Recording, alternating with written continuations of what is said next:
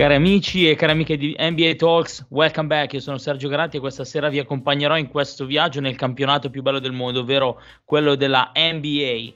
E questa sera, come sempre, non sarò solo, con me due ospiti davvero, davvero d'eccezione. Il primo avete avuto modo di conoscere, vabbè, in realtà anche il secondo, perché siamo sempre noi ormai, siamo famigliola. Nel, nel corso delle, delle settimane è un grandissimo esperto di NCAA, mi piace dirlo perché diamo un tocco anche di universarietà, se si dice così, non lo so, al nostro podcast da Brescia, mister Alessandro Capelli. Ciao Cap. Ciao ragazzi, ciao a tutti, ciao papà, visto l'altra volta ho salutato la mamma, papà si è offeso, quindi oggi devo salutare anche lui. Io, vabbè, digli che in realtà io parlo bene, me le invento le parole ogni tanto, che magari ascoltano queste mega parole inventate, vabbè, lasciamo stare. Invece, dall'altra parte, sempre da Brescia, tra le altre cose, cioè Brescia è una, è una cricca da noi, incredibile. Caput Mundi. Uno, uno dei più grandi tifosi, se non il più grande tifoso italiano di Oklahoma City Thunder, Stefano Bonelli. Ciao Stefano. Ciao a tutti, ciao a tutti, non posso paragonare, non posso far bene i saluti quanto Ale. Allora saluto la Leonessa, visto che siamo a Brescia, che ha fatto sta facendo molto bene il campionato italiano, ci ha portato anche al, alle finaletti Coppa Italia, quindi così saluto loro e gli ringrazio per questa gioia.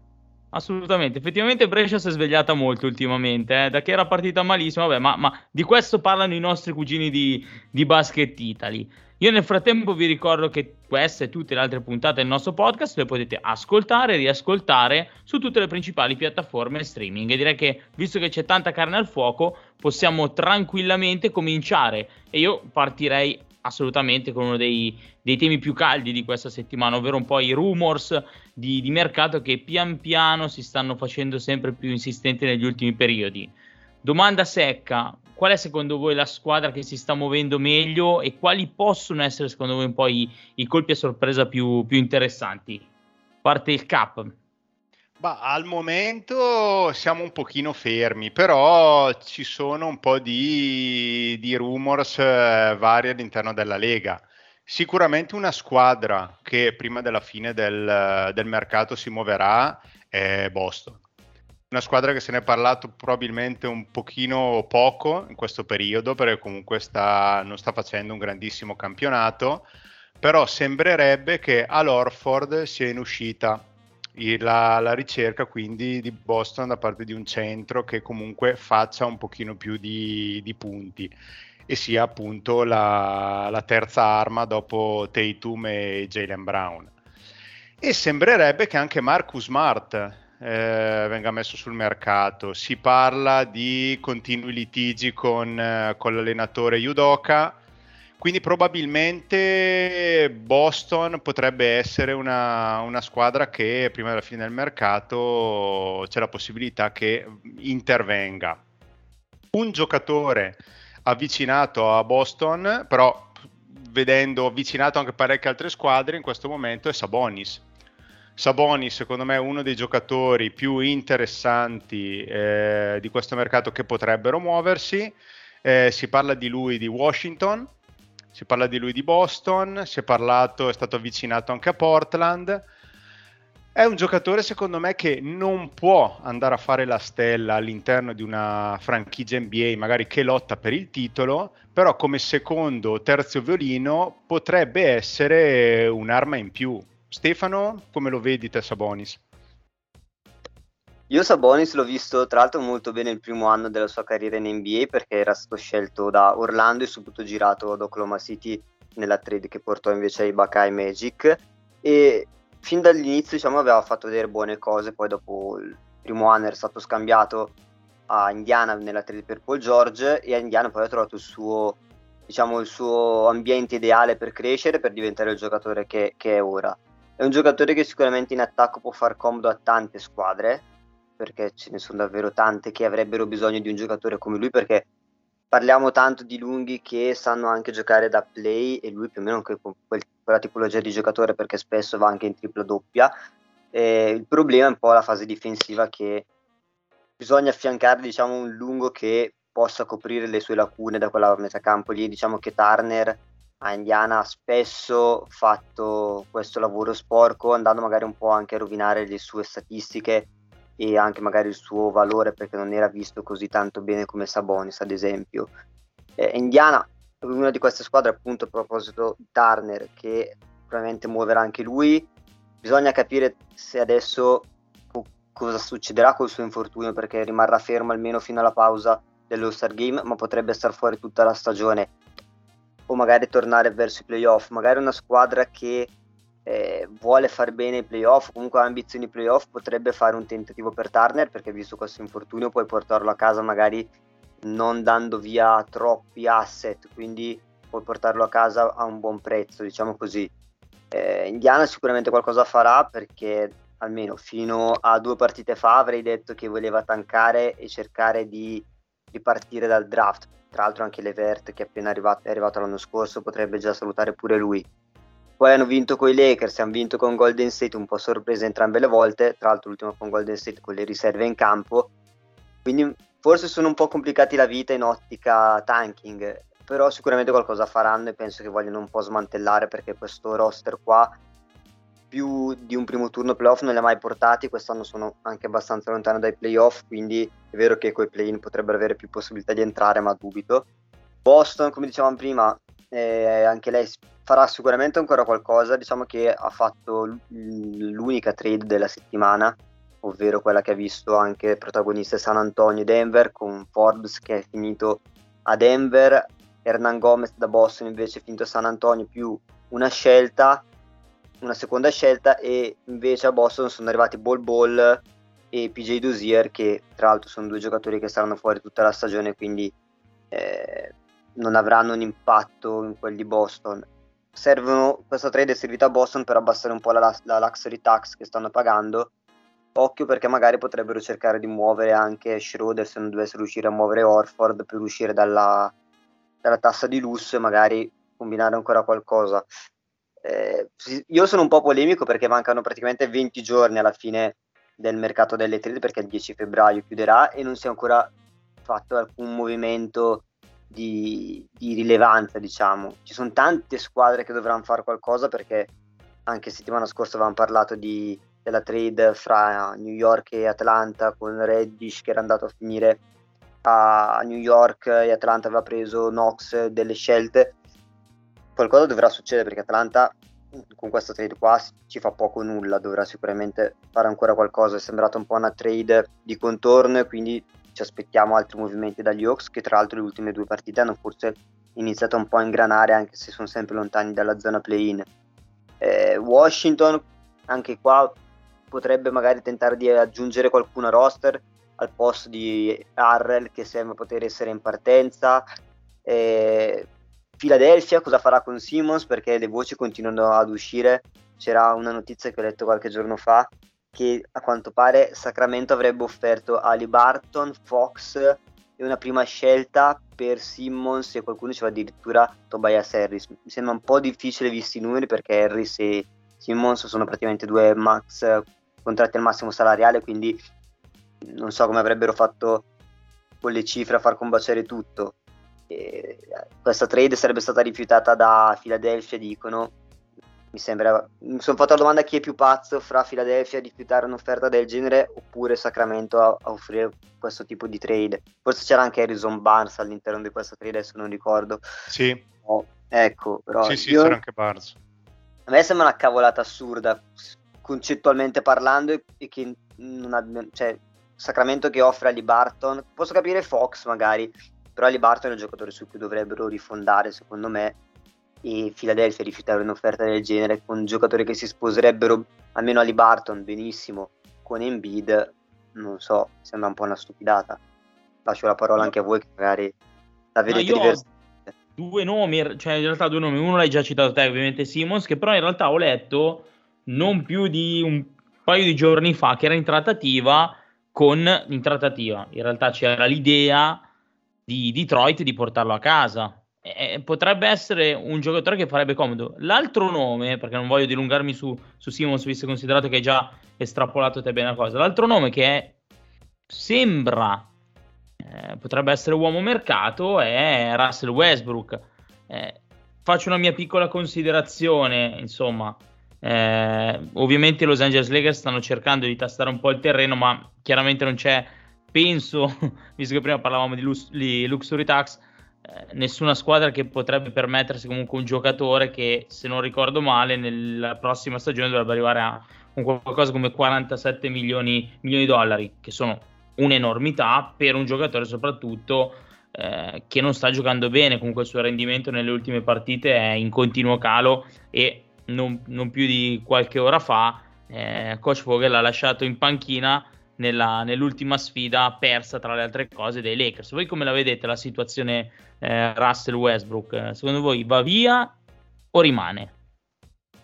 Allora, il fatto è che se Westbrook andasse via dai Lakers, probabilmente secondo me i Lakers potrebbero riniziare a giocare un basket decente, perché in questo momento Westbrook è il male dei Lakers. Non c'entra, l'avevo già detto anche nelle passate puntate, non c'entra nulla con il gioco di Vogel e con il gioco di Los Angeles.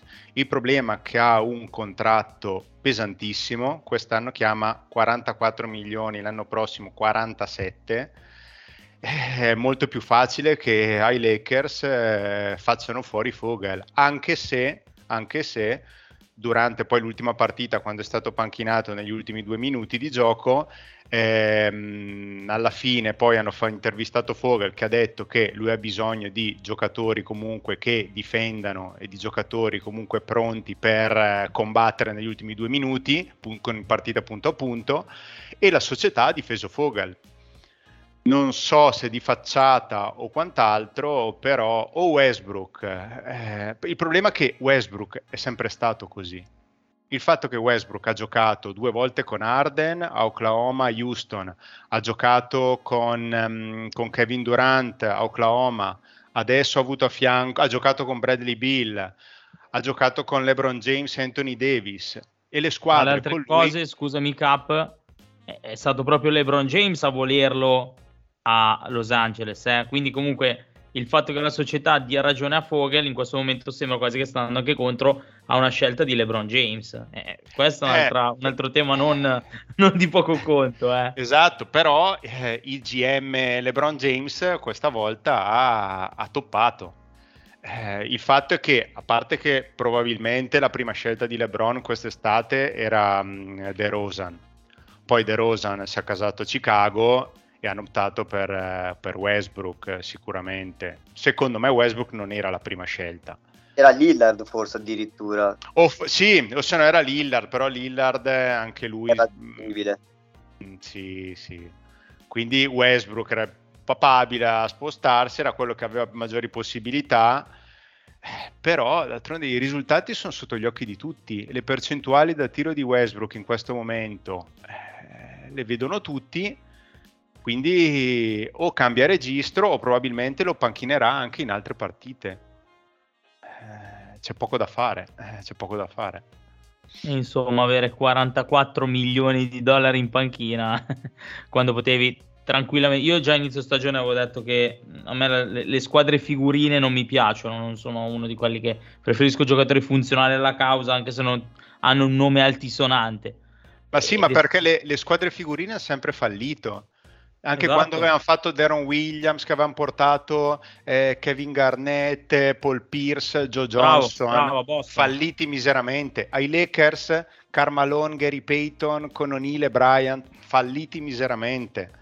Quindi eh, paradossalmente una squadra come Memphis, quadrata, con eh, se c'è già Morant o non c'è già Morant, vincono ugualmente perché hanno fatto il filotto delle otto partite anche senza già Morant hanno una squadra quadrata, hanno una squadra che difende e i risultati stanno arrivando. Quindi anche secondo me le squadre figurine in questo momento lasciano proprio il tempo che trovano. I Lakers avevano già avuto una squadra figur- con squadre figurine perché avevano avuto, mi sembra, Kobe, Nash il primo anno. Anche, sì. Vero, vero, vero, vero, non ricordo.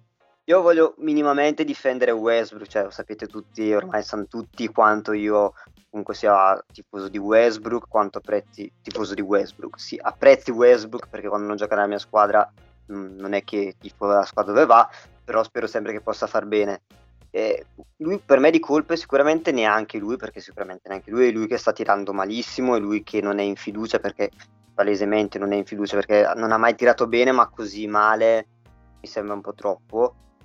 Però alla fine non è stato lui a dire vado ai Lakers, sono venuti a chiamarlo LeBron e Davis e hanno detto ascolta Ras, ti piacerebbe venire a, a giocare a Los Angeles, la città da, dove sei nato, nella squadra che hai sempre tifato, perché comunque lui ha sempre detto di, aver, di averti fatto Lakers da ragazzino e lui non dice di no, ha detto bene vengo, eh, però poi non è stato costruito dietro quello che ci si, che ci si aspettava.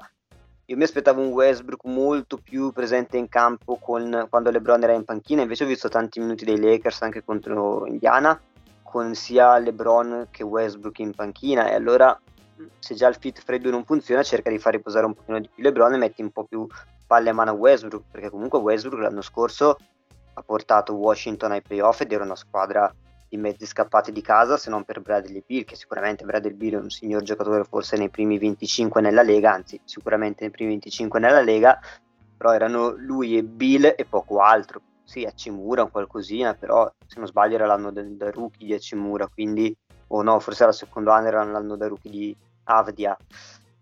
Quindi io tendo un po' a difendere anche Westbrook perché alla fine non è lui che ha detto vale i Lakers mi impongo, l'hanno chiamato e non sta funzionando bene la situazione, però stanno, si prende un po' tutte le colpe lui, cioè le accuse sono solo su di lui, anche Vogel. Capisco che vuoi far giocare chi può essere più utile alla squadra, però quando l'ha panchinato nella partita contro eh, Indiana comunque aveva fatto, se non sbaglio, aveva messo una tripla o comunque aveva fatto un bel canestro, aveva preso due o tre rimbalzi importanti, aveva fatto due o tre assist e lui l'ha tirato fuori, quindi non stava neanche giocando male in quel momento. Poi Vogel per me ha le sue responsabilità, non era un fenomeno quando ha vinto il titolo nella bolla due anni fa, non è una pippa, fra virgolette, adesso passatemi il termine, è anche colpa di chi va in campo, perché non so se avete visto la tripla che ha praticamente chiuso la partita, se non sbaglio era Levert, marcato da Carmelo Anthony, che poi Anthony si è perso completamente Levert in punta per la tripla, e un errore così da uno che da 19 anni nella Lega non me lo aspetto. Quindi per me la situazione Lakers si va spesso contro Westbrook perché chiaramente forse è il giocatore anche più attaccabile, però questa volta voglio difenderlo, l'altra volta ho detto che forse era un, un bene per le squadre che affrontavano i, i, che avrebbero affrontato i Lakers ai playoff se c'era Westbrook in campo, facendo un po' la battuta, però stavolta tendo voglio un po' difenderlo il mio rassellino poverino che lo vedo attaccato da tutte le parti. Io lo difendo a prescindere perché gli ha schiacciato in faccia Gobert, quindi a ecco. prescindere ecco. va benissimo così. Tra le altre cose, stavamo parlando di super team, vabbè, continuando un attimo il nostro Westbrook e Carmelo Anthony avevano già fatto parte di quei Oklahoma City Thunder che se non ricordo male avevano dentro anche forse Paul George. Eh, 2017-2018, una roba di... Ed erano un super team quelli ragazzi, poi forse erano usciti con Utah, con, con Utah giusto? Eh, con Utah. Sì. Mamma mia, quella era una squadra. Ricordo quando arrivò, um, perché prima arrivò George subito presto, mi sembra sì, ancora giugno. Sì, sì, sì, Mentre Anthony arrivò, se non sbaglio, a settembre, io ero super gasato. Ho detto, abbiamo preso anche Carmelo Anthony. Ora è durato praticamente 37 secondi. Beep, esatto, facciamo il beep ai Warriors quest'anno. E avevamo, eravamo anche partiti abbastanza, tutto sommato, non malaccio. Poi si spaccò Andre Robertson, che è ancora disperso da qualche parte in giro fra G League NBA da qualche parte e rovinò tutti i piani. Tra l'altro lì tutte ad accusare Westbrook, io ricordo Paul George nella gara decisiva a Houston 5 punti segnò soltanto, a Houston a Utah 5 punti soltanto e Anthony ne mise solo 7, tra parentesi, e Westbrook ne mise se non sbaglio 45 o qualcosa del genere. Era stato abbandonato un po' da tutti quell'anno lì e l'anno successivo eh, Anthony se ne andò a Houston, se non sbaglio, e anche lì non andò benissimo. Quindi, no, diciamo che i super team negli ultimi anni, tranne i Warriors, perché anche, comunque anche Brooklyn l'anno scorso, per carità, gli infortuni, però alla fine non hanno vinto loro. Vedremo quest'anno. Eh, ragazzi, anche, que- anche quest'anno non vinceranno loro. Eh, anche, secondo me, anche, secondo me, No, no, no. Direi che potremmo fare una puntata dedicata ai super team, se siete d'accordo. Una puntata dedicata solo a Westbrook, perché ci sarebbero talmente tante cose da dire su quel ragazzo lì che non basterebbero sette puntate di podcast. E poi una su super team, dai, ce la, ce la scriviamo tra le cose da fare. Ma parliamo invece di due giocatori che, oh, ragazzi, stanno spaccando qualsiasi cosa. È un, è un periodo clamoroso quello tra che stanno vivendo Nicola Jokic e Joel Embiid. Ah, così anche qua, domanda a caldo. Vorrei un commento su quello che stanno facendo questi due extraterrestri. Cioè, io ho in mente eh, veramente in maniera fresca, fresca, fresca, fresca il passaggio incredibile dell'altra sera di Jokic sopra una cosa fuori dal comune. Voi cosa mi dite? Partiamo da Embiid, the king of Yaounde sta facendo un... a parte che era partito già bene sul campionato, comunque, pochi, comunque poche partite saltate, che per lui è già, un, è già, una vittoria con quelle ginocchia che ha. Mese di gennaio viaggia a 33 punti, 10 rimbalzi e 4 assist. L'ultima partita, quella da 50 punti, con 12 rimbalzi, 2, 11 rimbalzi, no scusa, 12 rimbalzi, 2 assist e più 24 di plus minus sta letteralmente dominando. Sta dominando. Io ho visto la partita contro Orlando, la partita contro Washington. Fa tutto lui. Porta palla, perché porta palla e crea lui il gioco. Eh, in attacco è devastante, non riescono a fermarlo. Contro Washington gli hanno messo in marcatura Harrell tutta la partita, che comunque è un bel cagnaccio. Non riusciva a fermarlo, non c'era verso in difesa comunque quando c'ha voglia, perché ha anche degli attimi di, di, pausa, anche lì è una presenza difensiva, è una presenza a rimbalzo.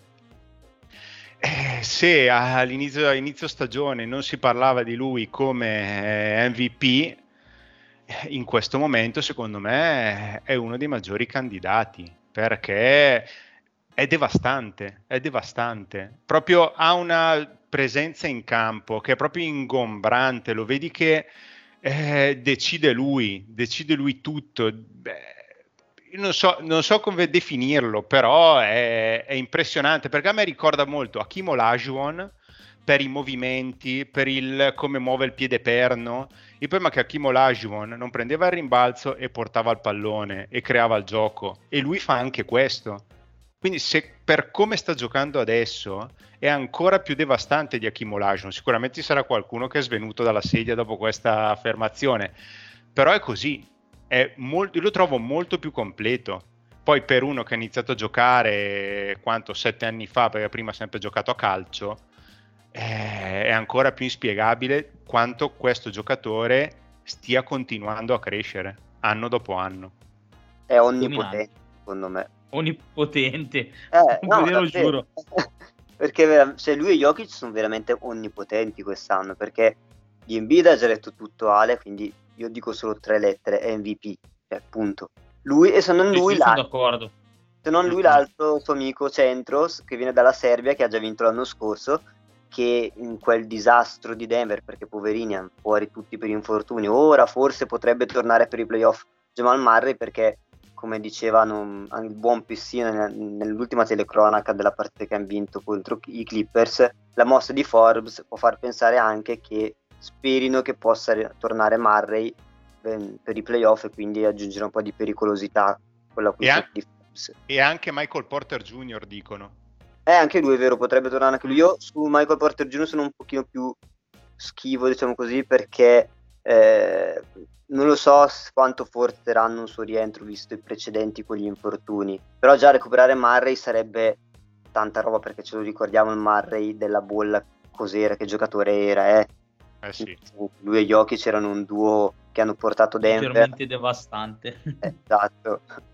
E adesso stava, cioè, quel passaggio che ha fatto contro i Clippers, io ho visto il finale di partita all'ultimo quarto perché da tifoso Thunder devo gufare i Clippers, visto che abbiamo la loro scelta non protetta quest'anno al draft e cioè, ha fatto un passaggio incredibile. Poi Gordon, bravo a farsi trovare pronto a segnarla, mm. ma ha marcato da due con una tranquillità, ah, così era tre secondi dalla fine, due secondi dalla fine con la palla in mano, ha fatto una giocata clamorosa e sta facendo tutta una stagione clamorosa. Io da quando abbiamo iniziato quest'anno, abbiamo ripreso il podcast quest'anno e dico che loro due sono per me se, la giocano loro due l'MVP mi spiace per Curry, i tifosi di Curry di Golden State, ma per me sono a un livello nettamente superiore per quello che stanno facendo con le squadre che hanno a disposizione. Cioè Curry ieri ha perso con Indiana, ave- non aveva Green per carità, ma hanno pur sempre perso con le riserve di Indiana in casa.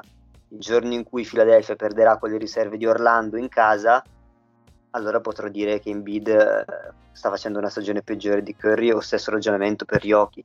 E tra l'altro sta difendendo anche Jokic quest'anno, perché tutti di solito diciamo eh ma Jokic non difende, gioca solo bene in attacco, invece no, perché quest'anno per me ha fatto anche uno step in difesa non indifferente.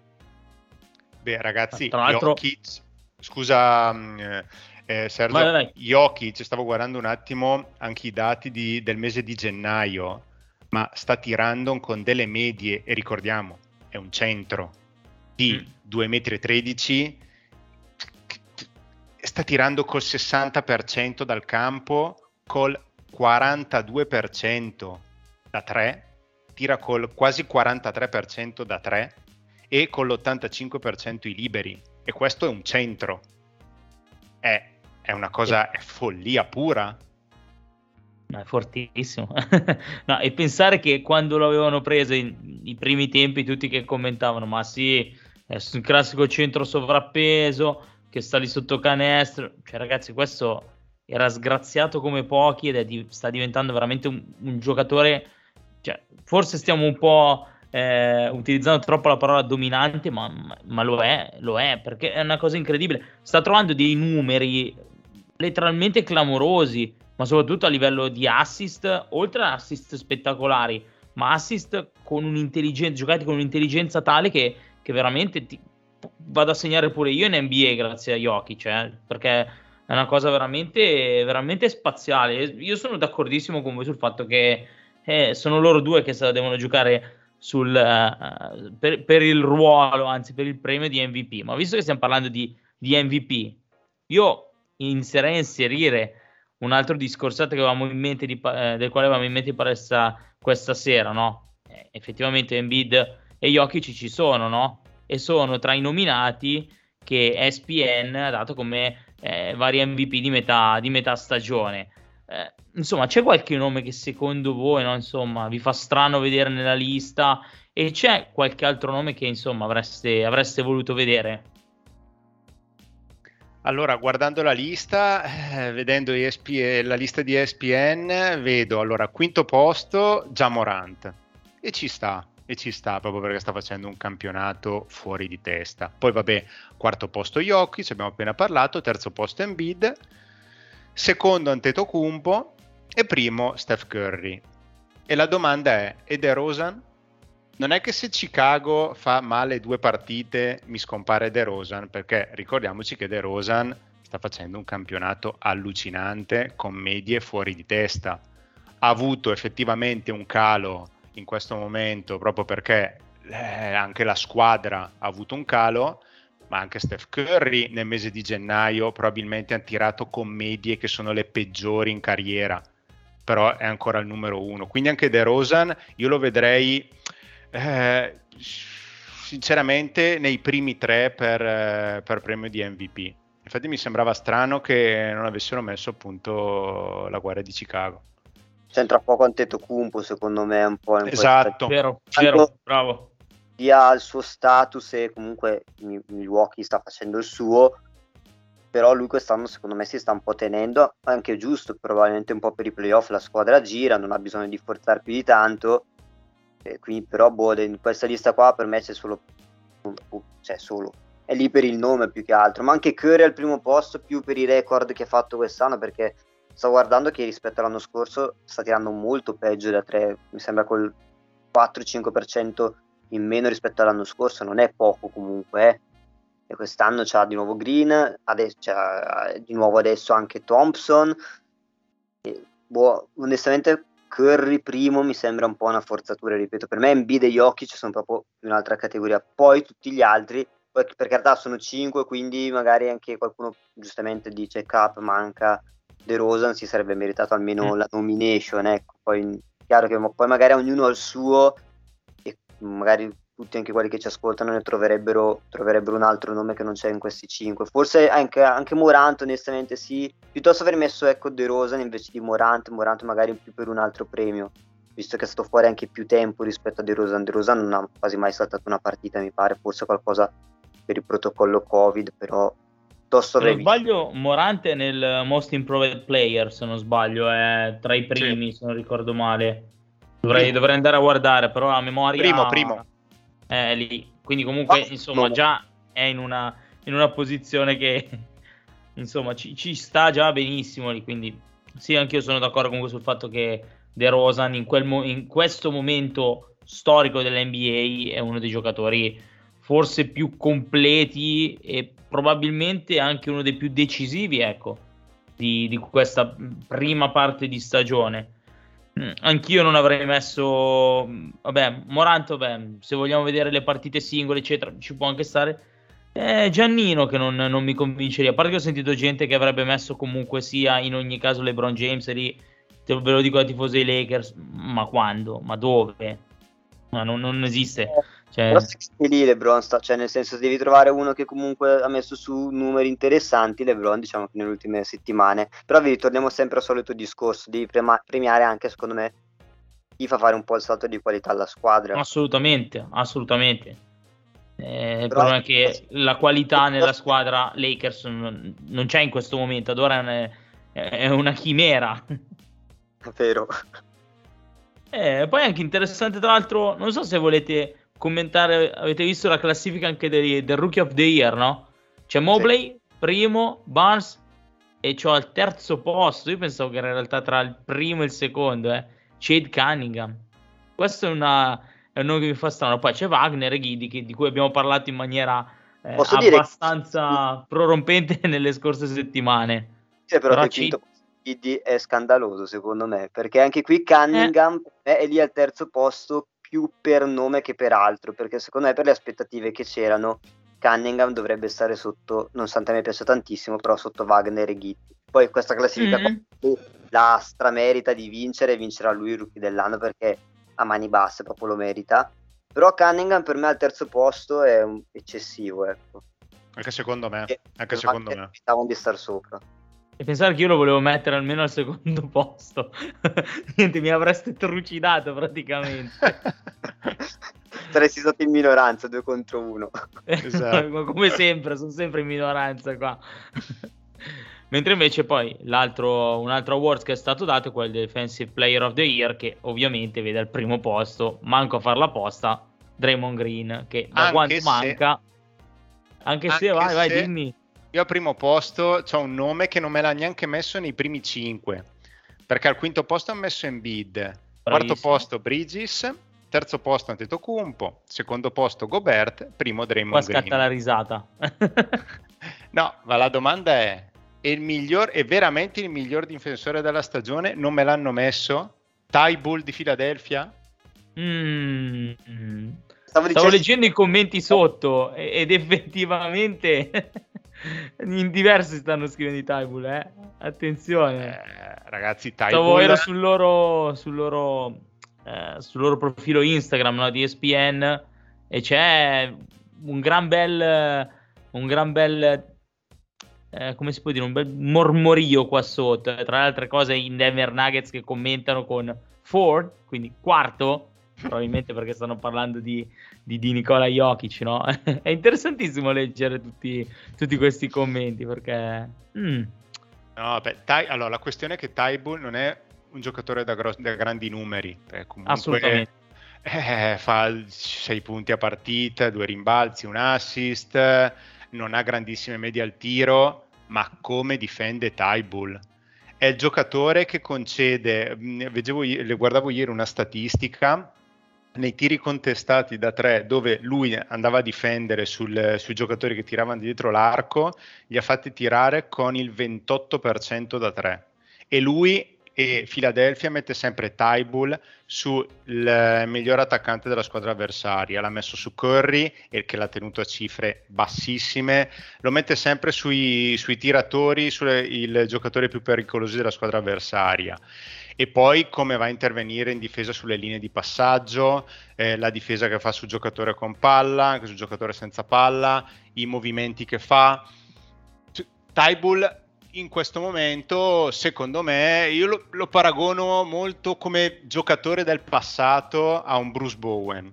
Proprio che fa tutto quel lavoro sporco che alla fine si vede poco, è un giocatore che si vede poco, che però eh, ti fa fare quel saltino in più in difesa che Bowen faceva fare a San Antonio e Tybull sta facendo fare a Philadelphia, perché Philadelphia ragazzi oltre in bid Harris sta facendo una grandissima stagione, non hanno dei gran giocatori, eh, eppure stanno facendo una signora stagione. E secondo Raga. me uno dei segreti è Tybull. Ragazzi, stavo leggendo una cosa in questo momento. Eh, so che è una cosa fuori da... Però Embiid Attenzione, ne ha segnati 50 ieri, vero? Visto che stiamo parlando di Embiid, eccetera, andiamo un po' fuori. Sapete cosa ha detto ieri? Posso essere come Shaq, Dirk, Kobe o Jordan quando voglio. Sì, letto. Porca miseria. è sempre sopra, eh. piano. E eh, insomma, insomma. Grande. Eh, c'ha ragione. È gasato, è gasato, ma fa bene, ma fa bene assolutamente. Secondo me è penalizzato per il fatto che gioca a Philadelphia se era in un'altra squadra come che ne so, già paradossalmente i Lakers mh, mm, sarebbe stato molto più molto meno eh, come possiamo dire eh, anzi sarebbe stato più preso in considerazione secondo me. Proprio secondo me solo per la squadra. Adesso l'anno allora abbiamo parlato di MVP vai vai dimmi dimmi. parlano anche di Arden a Filadelfia. C'erano queste voci che non volevano essere interessante. Eh, un Arden con un Embiid. Ma doveva fare scorso Philadelphia. Philadelphia doveva impacchettare tutto quello che aveva, ma proprio tutto, anche la, l'arena, proprio quello che Simmons, l'arena, il centro d'allenamento, sì. tutto, i dipendenti e mandarli a Houston per Arden. Non sì. me ne frega nulla che lui voleva andare a Brooklyn. Io vado a Houston, gli offro tutto e mi porto a casa Arden perché Arden e Embiid si sarebbero sposati non bene, di più, ma veramente eh, sì di più e di più, perché è proprio il giocatore perfetto da metterli insieme a lui, secondo me. Penso Quindi... che però sarà una cosa che vedremo solo sui NBA 2K di tutti i ragazzini del mondo, una cosa di questo tipo. Però Posso dire invece so mai, eh? un altro premio di cui abbiamo solo citato prima del Most Improved? Perché sì, vai, sono Morant, Bridges, quello di Charlotte, Garland, meritatissimo, esatto. Murray, meritatissimo pure lui perché ogni 3x2 mette una tripla doppia, Jared Allen, e ci può stare anche lui, sta facendo comunque bene, però io avrei messo anche la Melo Ball perché se lo stanno calcolando un poco. Mm. Ah, la Ball sta facendo una gran stagione, come anche Charlotte comunque, e sta migliorando parecchio a livello proprio anche di meri numeri, mere statistiche, perché se non sbaglio ha 5 punti in più rispetto all'anno scorso e sta viaggiando, se non sbaglio, intorno ai 20 punti, 7 assist e 7 rimbalzi di media partita, eh? che non è male per uno il secondo anno. Quindi eh, io una nomination per uh, un buon Lamelo l'avrei fatto, nonostante non sia mister simpatia, però ha fatto anche due settimane fa, dieci giorni fa, un assist incredibile, tra l'altro, quindi una nomination per lui ci starebbe bene. Sì, ma tra e le altre cose non c'è nessuno di Chicago dentro, nessuno. C'è Caruso, eh, tra gli MVP devi metterlo assolutamente. C'è Caruso, ecco, esatto. il most difensore Io ci provo sempre. Dell'anno è lui, cioè nel senso è Caruso il miglior difensore dell'anno. Bravo. Guarda, stanno facendo fatica i Lakers in difesa senza Caruso e guarda invece quanto stanno facendo bene i Bulls con Caruso. Io ho già detto... Coincidenze? Io esatto. non credo. abbiamo parlato di MVP, abbiamo parlato di Rookie of the Year e noi ci auguriamo che lui tra qualche anno potrebbe far parte di questi giocatori. Eh, chiaramente Sto parlando del nostro Paolino Banchiero. Ragazzi, che stagione sta giocando? Sta ah, giocando tu... una grande... Vai, vai, Ale, vai, No, no, vai tu, sono partito, okay. ma lasciate la parola.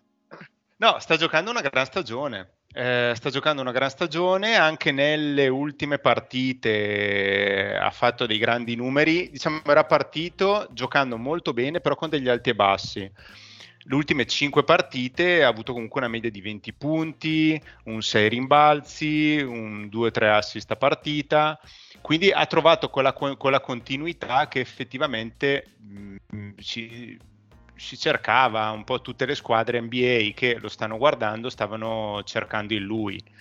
Quello che mi fa specie più che altro che guardando mh, mm, uno dei siti che solitamente controllo durante l'anno con il ranking dei giocatori è messo al quarto posto.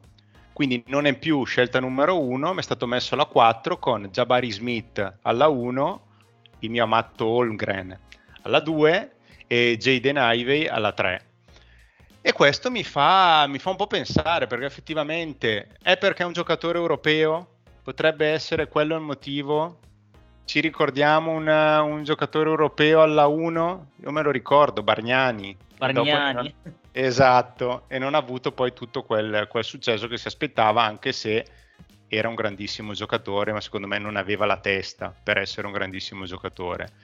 Quindi un banchero alla 4, uno fa capire come in questo draft ci sono almeno un 7-8 giocatori che nell'arco di 2-3 anni potrebbero diventare dei, degli all-star perché hanno detto dei giocatori che sono veramente veramente forti perché anche Jay Denardi che vedo alla 9 eh, Johnny Davis alla 7 Max Christie alla 6 sono tutti giocatori che possono fare la differenza, la stanno facendo in NCAA e la possono fare anche in NBA.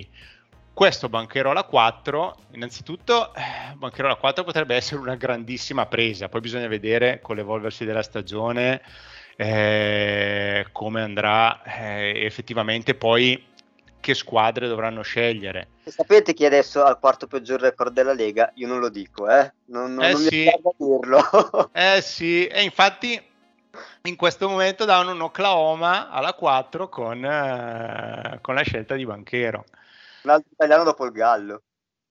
Esatto, esatto, esatto. Quindi per la stagione che sta facendo effettivamente questo quarto posto non lo capisco però c'è da dire che Jabari Smith, anche nelle ultime partite che ha fatto, è, è veramente forte, ma è veramente forte. Lo, lo paragonano a...